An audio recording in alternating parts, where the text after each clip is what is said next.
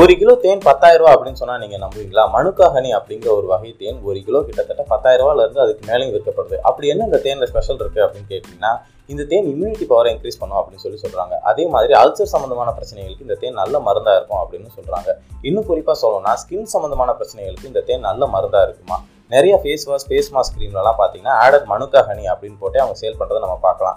இது மட்டும்தான் இந்த தேனோட இவ்வளோ விலைக்கு காரணமா அப்படின்னு கேட்டிங்கன்னா இல்லை அப்படின்னு தான் சொல்லணும். நியூசிலாந்தில் இருக்கிற மனுக்கா அப்படிங்கிற மரங்களில் பூக்கிற பூக்கள் மூலமாக தான் இந்த தேன் நமக்கு கிடைக்குது. இந்த பூக்கள்லாம் பார்த்தீங்கன்னா வருஷத்துக்கு ரெண்டுலேருந்து எட்டு வாரங்கள் மட்டும்தான் பூக்குமா?